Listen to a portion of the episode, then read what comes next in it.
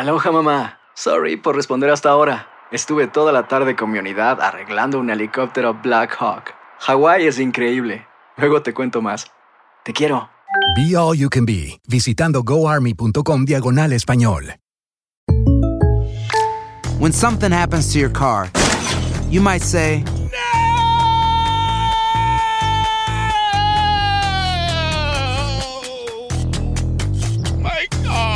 but what you really need to say is something that can actually help. Like a good neighbor, State Farm is there. And just like that, State Farm is there to help you file your claim right on the State Farm mobile app. So just remember, like a good neighbor, State Farm is there. State Farm, Bloomington, Illinois. Boost Mobile tiene una gran oferta para que aproveches tu reembolso de impuestos al máximo y te mantengas conectado. Al cambiarte a Boost, recibe un 50% de descuento en tu primer mes de datos ilimitados. O, con un plan ilimitado de 40 dólares, llévate un Samsung Galaxy A15 5G por $39.99. Obtén los mejores teléfonos en las redes 5G más grandes del país. Con Boost Mobile, cambiarse es fácil. Solo visita boostmobile.com. Boost Mobile, sin miedo al éxito. Para clientes nuevos y solamente en línea, requiere AroPay. 50% de descuento en el primer mes requiere un plan de 25 dólares al mes. Aplican otras restricciones. Visita boostmobile.com para detalles. Some see it as an extreme measure, others see it as luxury. Many don't even know much about it. We're talking about oocyte cryopreservation. Cryopreservation. That is a fancy word for egg freezing. Why aren't more women familiarized with this option? And what is it exactly? We all know our biological clocks are ticking, so why aren't we doing more to preserve our dreams of being mothers? Today, Pamela shares her journey of freezing her eggs as we chat with fertility expert Dr. Hernandez Rey. We read the books, we bought the things. We thought we were ready. And then life took our plans and changed them. I'm Karen, I'm Victoria's mommy, and I work in tech. And I'm Pamela. I have a baby boy named Ford, and I'm a journalist. And although we're both first time working moms, we're actually pretty different. And that's totally okay. Because we both agree that our most important work is raising our kids. We really need each other and can only get through this together. Welcome to Motherish Moments. Oh, welcome to Motherish Moments. Hello. Today we are talking egg freezing, which is one of the topics I think surprised Karen when we first met. I didn't even know how that came up. I have no idea. I think I just dropped it randomly. Oh yeah, you know I froze my eggs, right? and you I'm were just like, like, what? what? yeah, I honestly I never knew much about it, and I I remember when I started working at Facebook, it was listed as one of the benefits, and I was like, okay, cool. What do I do with that? I don't know. And everyone was like, oh, it's a huge deal, and I'm like, cool, but I honestly I don't know much about it. Yeah, so today we're gonna answer a few of those questions, why I decided to do it, and we have an expert, the doctor who I actually did it with, Dr. Hernandez Rey. He's amazing. He's a good friend of mine, um, and he's gonna I think give us a little bit more of a more clear perspective as to why women, in his you know argument, should be doing it and what it entails exactly. Yes, but first, our motherish moment of the week. Yeah, so my son got sick for the first time, like really sick. He had never been sick, knock on wood, um, his whole little life. But he had, first time I'd ever seen him throw up, first time he had a fever, and it all kind of like, you know, came together in a few days and it was very overwhelming. I have a huge fear of the fever, so I ended up calling, you know, the rescue one night and it was just really scary. And it just broke my heart to see him so weak and so not himself and i just wanted it to like go away you Yeah, know? The first time it happened it was pretty much a 24 hour bug. Took him to the doctor. I don't like to wait. I immediately like i think he threw up like at six in the morning at eight in the morning. His pediatrician who is amazing and always available saw him you know gave him a shot and he was fine for the whole weekend. And then a week later he ended up getting fever and sick again with different symptoms and that really scared me. Um, i know from the story of victoria and the Yeah, yeah. fevers No, and I i was like you know what? That. i'm not taking a risk but he's doing better now and it was just it's a learning mm-hmm. lesson i think mm-hmm. for all of us. It, it, it's, it's great to see not great but it's amazing to see how we react and how we handle things and how physically strong we are you know after like a mm-hmm. whole few nights of not sleeping how we still have find the strength to keep going and be there for our babies. And um and they just need they want their mommy you know, know. and it's nothing like mommy. there's nothing like mommy. And i just like it's so frustrating that there's nothing much we could do at some point to make them feel better. And that's the part that just like it broke me right i'm like i just want you to be yourself again and you kind of want to take all the pain from them so i'm just celebrating his health today, and I'm glad that he's back. For sure. I'm glad he's better. My motherish moment is like super light and silly. So I've been prepping for Halloween since, September. last year. so Victoria's gonna be Elsa for Halloween from Frozen. And I was like, oh, maybe I should get her a wig and like see how this goes. And I really had no idea. It's like one of those things where you're like, ah, let's, you know, it's like $12 on Amazon, like whatever, we'll see what happens.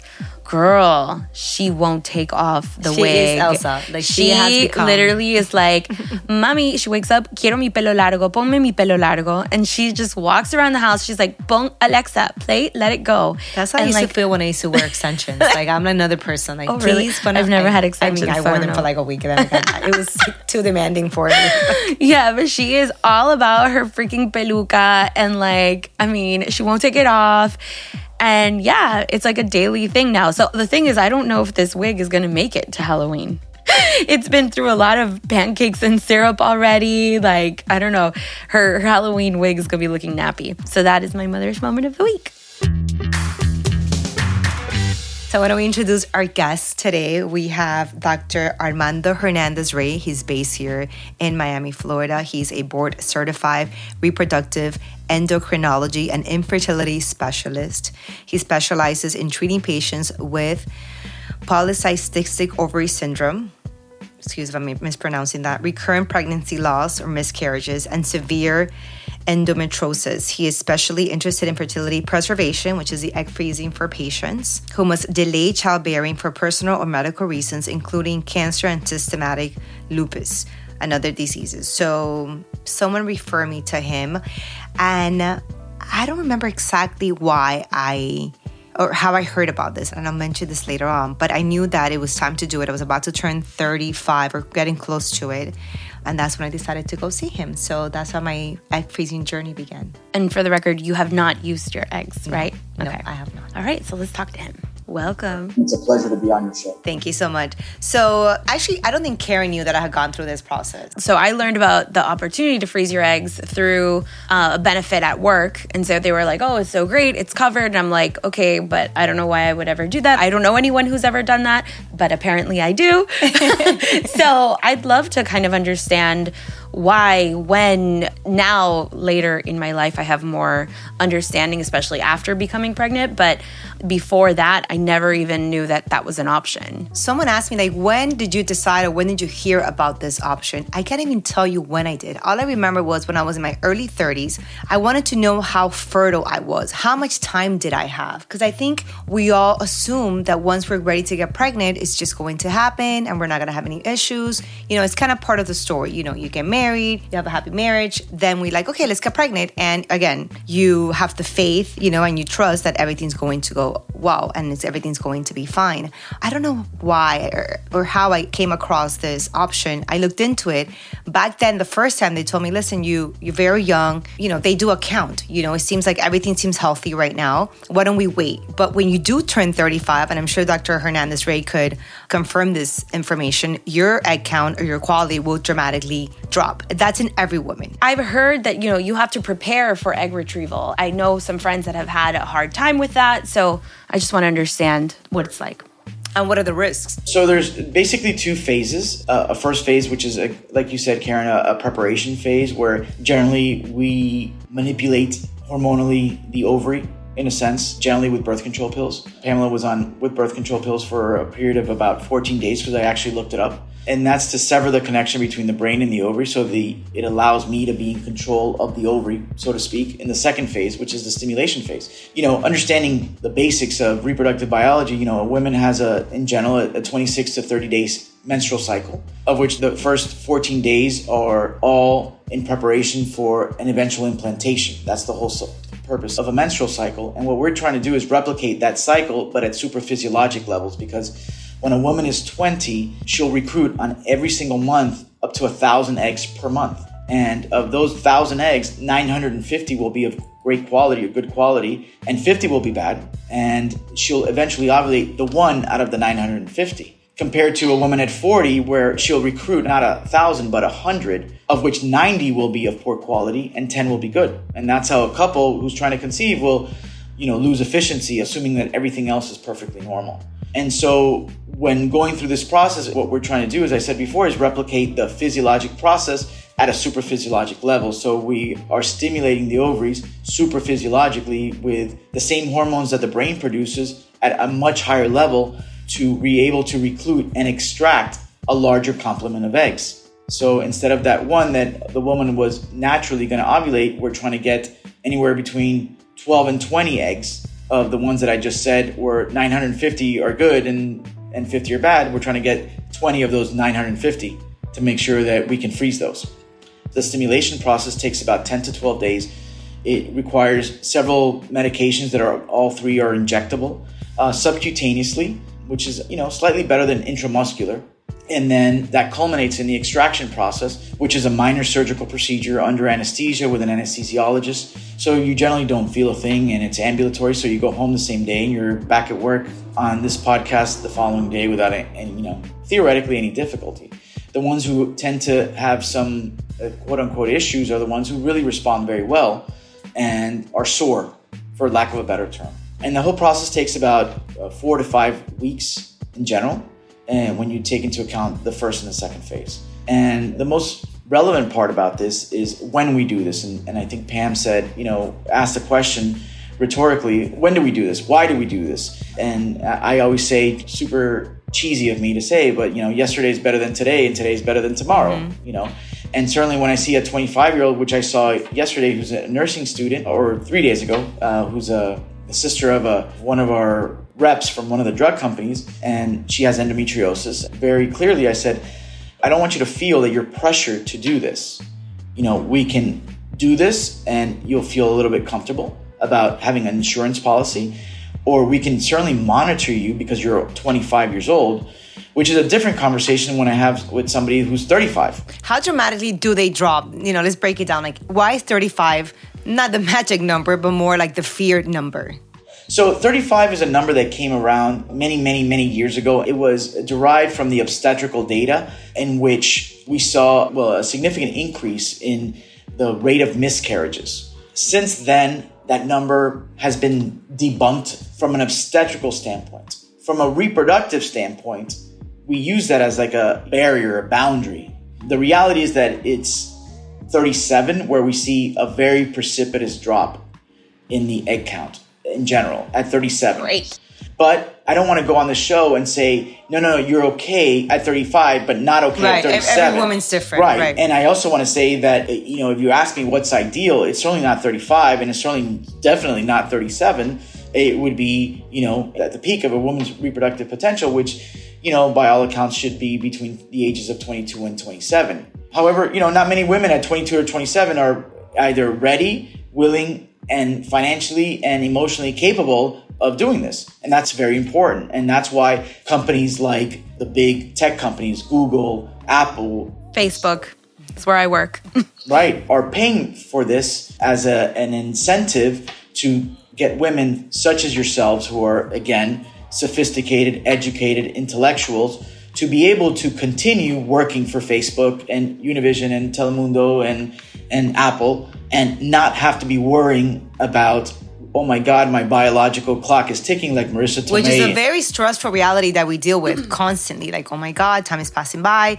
You know like it is very very stressful. And i think that's kind of what convinced me to some extent. You know when you explain to me like look instead of just storing them in your body which is not going to be the best environment for them eventually you're literally taking them out and storing them in a place where they are going to maintain their quality and it's just going to be a safer thing. Because the only thing you're pretty much losing you know small risk. But you know the procedure is is I think it also emotionally a little bit, you know, draining because you you know, you know how we get when we yeah. have hormones in our in our bodies. No, totally. And the, the, um, the, thought of what you're doing, why you're doing it, can trigger a whole slew of thoughts. You know. But at the end of the day, I was like, you know what? I'd rather have them stored somewhere. Maybe I'll never use them, but so, at least you know I have a peace of mind that if I do want to have a second child, maybe later on, like now I'm a single mother, I'm 40 years old. If I do want to have a second child, then maybe by the time I do start trying I could call and say, So hey, how does I this have- work? So let's say I have my eggs freezed and now I want to have a child. What do I have to do in order to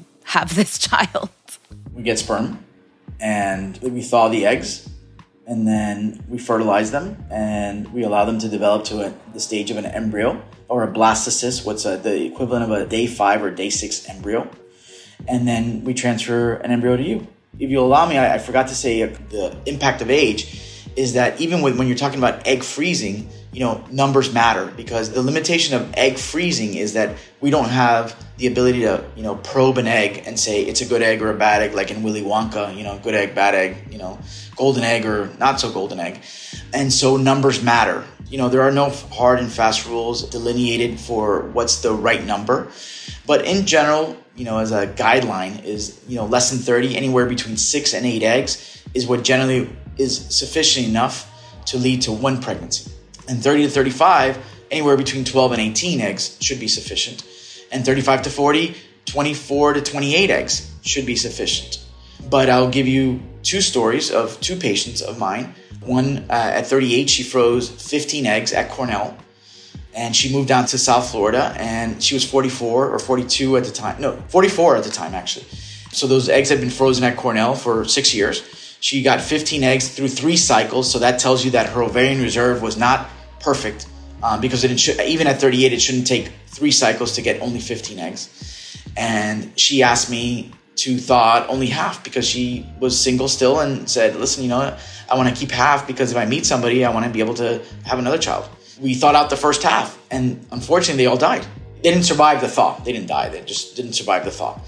And fortunately for her, the uh, second batch or the other seven that we thought out, we were able to get three embryos, three fertilized of the other seven, of which two made it to the final stages where we transferred two embryos. And uh, because they weren't genetically tested, and we transferred two, and she got pregnant with both of them, and she had twins up until about eight weeks, and, and unfortunately lost one, but fortunately for her, she was able to carry the last embryo to term and has an absolutely beautiful, beautiful daughter. And the reason I say this story is because she came to visit me because now her little daughter is asking for uh, A sibling. A sibling.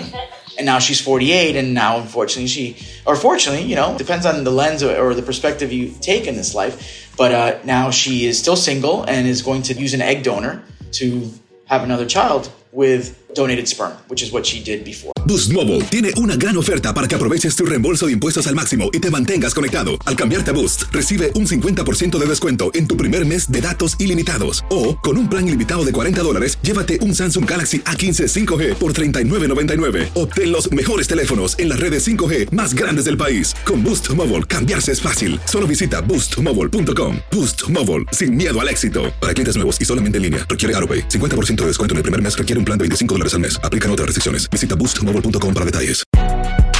Si no sabes que el Spicy McCrispy tiene Spicy Pepper Sauce en el pan de arriba y en el pan de abajo, ¿qué sabes tú de la vida? Para, pa, pa, pa. ¿Quieres regalar más que flores este Día de las Madres? The Home Depot te da una idea. Pasa más tiempo con mamá plantando flores coloridas, con macetas y tierra de primera calidad para realzar su jardín. Así sentirá que es su día todos los días. Llévate tierra para macetas Bigoro por solo $8.97 y crece plantas fuertes y saludables dentro y fuera de casa. Recoge en tienda y sigue cultivando más momentos con mamá en The Home Depot. Haces más, logras más. Más detalles en homedepot.com diagonal delivery.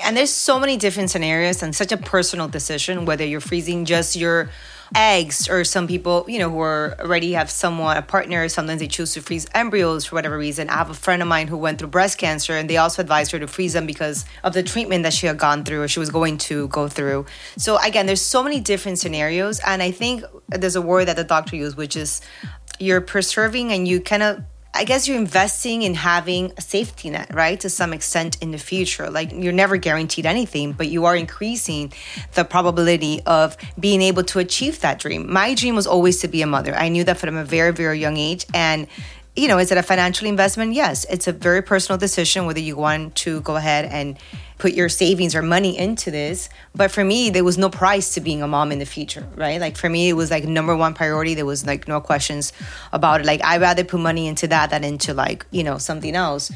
And now that the companies more and more are starting to cover them, I think it's just important to let women know the options that they, they have. Number one, just to be conscious of how fertile, you know, what does my biological clock really look like? Is it ticking faster than it should be? And these are answers that are so easily available. And I feel like we don't take the initiative to actually I don't know if it's culturally like are we I think thinking we're just gonna not informed. There, I think there's it's two parts, especially in the Latino culture. Like it's similar to like the taboo around therapy. Like you don't go to therapy, but because that means you're crazy, and so you're not gonna go and freeze your eggs because that means maybe something's wrong with you. It's always like you do that if something's wrong. And no, the approach is you go to therapy to be proactive about preventing and protecting your mental health, and you would freeze your eggs to be proactive and give yourself options in the future.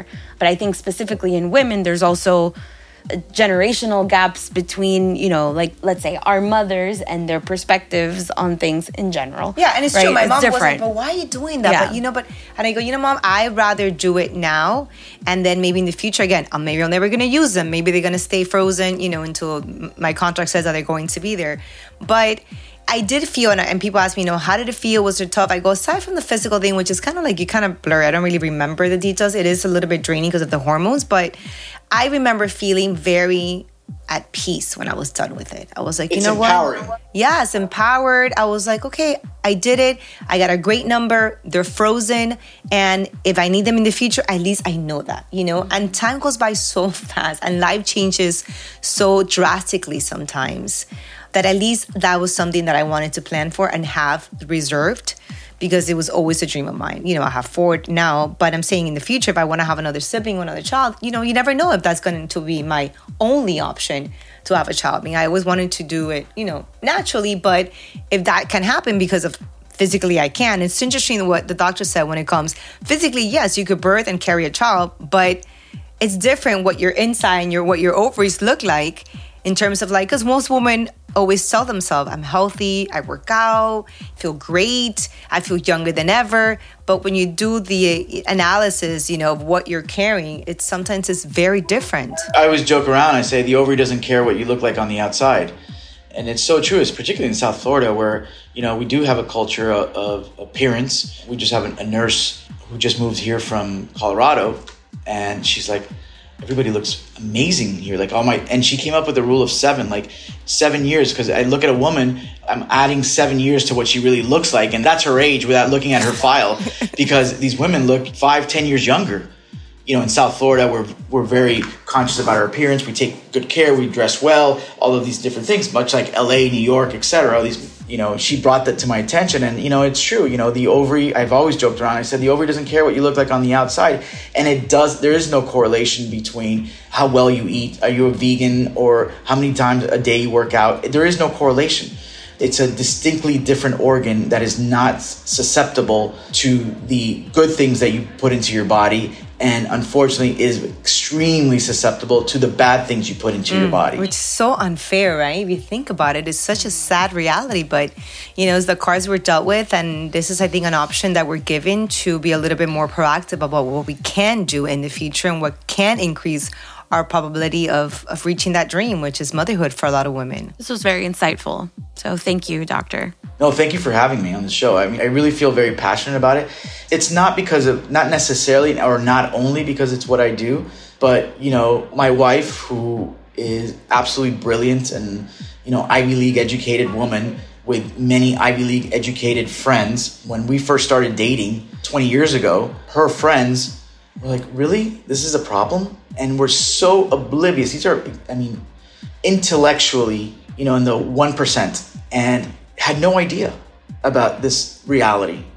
And this is 20 years ago. Literally 20. I've been with my. and again when i did it which is five years ago almost a little over five years ago i didn't know anyone who had done it the only people I knew were people who had struggled to get pregnant, that were trying to get pregnant, that kind of went through, which I always call this is like halfway through the IVF process, right? Like a little bit.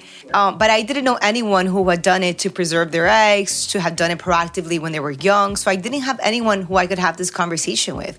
Later on, I'm the one that was always telling my friends, hey, you got to do this. If financially you could do this, or you're willing to sacrifice and put this aside, make a little savings and just do it or look into it how you could cover it, I would do it. I did it. So I'm not going to advocate something that I personally wouldn't do, what haven't done.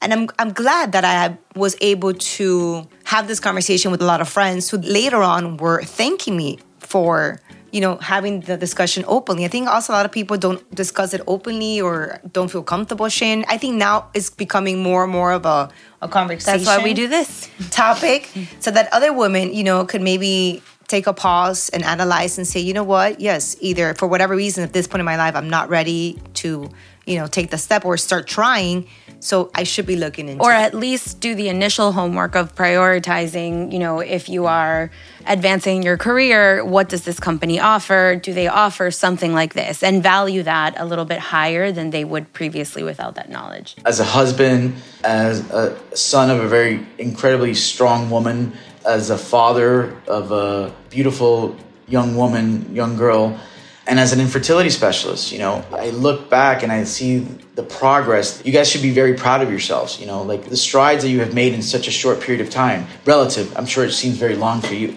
for women in general, but it's remarkable. You know, you have the upper hand in terms of enrollment in companies like Facebook, you know, the, the FANGs. I would venture to guess that the majority of, you know, the big execs are women in the stock market. So you need to like protect yourselves because the biology was not designed for this and as you said, Karen, you know, whether it's mental health or reproduction, it's something that needs to be proactively addressed.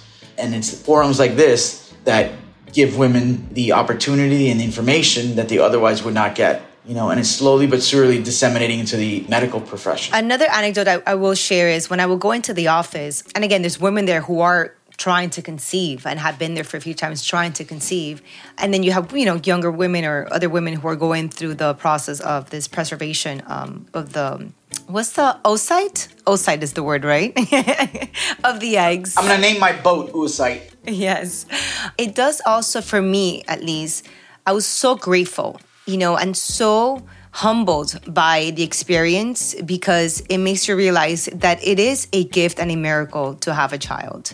And when I sat in that waiting room, as I was, you know, whether it was to get my temperature or, or to do some blood work, and I saw these women and these couples who were there, and you know, again, I'm imagining their stories, right, and their struggles and their faces and their emotions.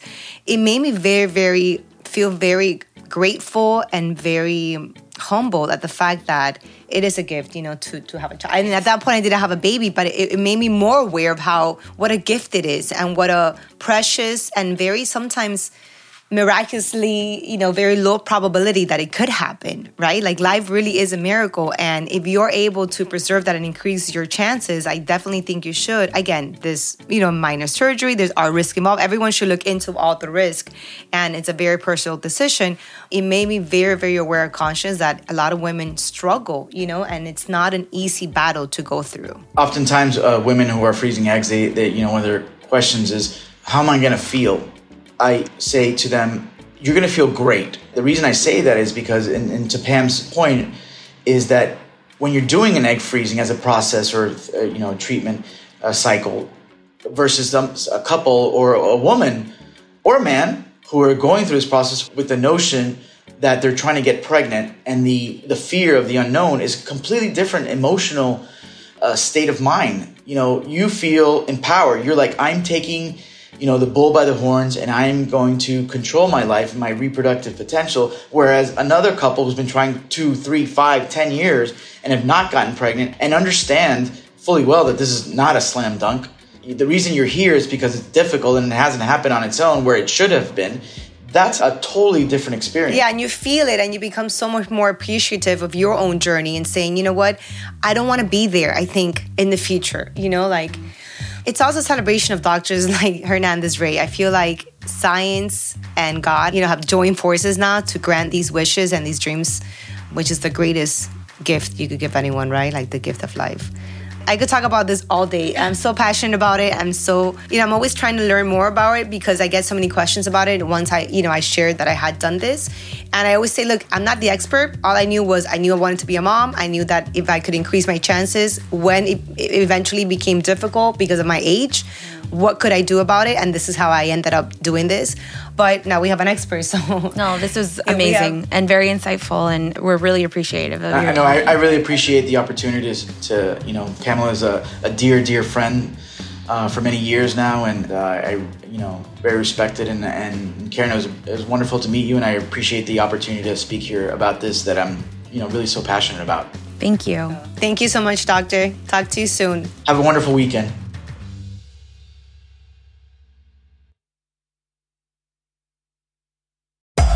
Hacer tequila, Don Julio, es como escribir una carta de amor a México. Beber tequila, Don Julio, es como declarar ese amor al mundo entero. Don Julio es el tequila de lujo original, hecho con la misma pasión que recorre las raíces de nuestro país. Porque si no es por amor, ¿para qué? Consume responsablemente. Don Julio Tequila, 40% alcohol por volumen, 2020. Importado por Diageo Americas, New York, New York. Si no sabes que el Spicy McCrispy tiene Spicy Pepper Sauce en el pan de arriba y en el pan de abajo, ¿qué sabes tú de la vida? Para, pa, pa, pa. ¿Quieres regalar más que flores este Día de las Madres? The Home Depot te da una idea. Pasa más tiempo con mamá plantando flores coloridas, con macetas y tierra de primera calidad para realzar su jardín. Así sentirá que es su día todos los días. Llévate tierra para macetas Bigoro por solo $8.97 y crece plantas fuertes y saludables dentro y fuera de casa. Recoge en tienda y sigue cultivando más momentos con mamá en The Home Depot. Haces más, logras más. Más detalles en homedepot.com diagonal delivery.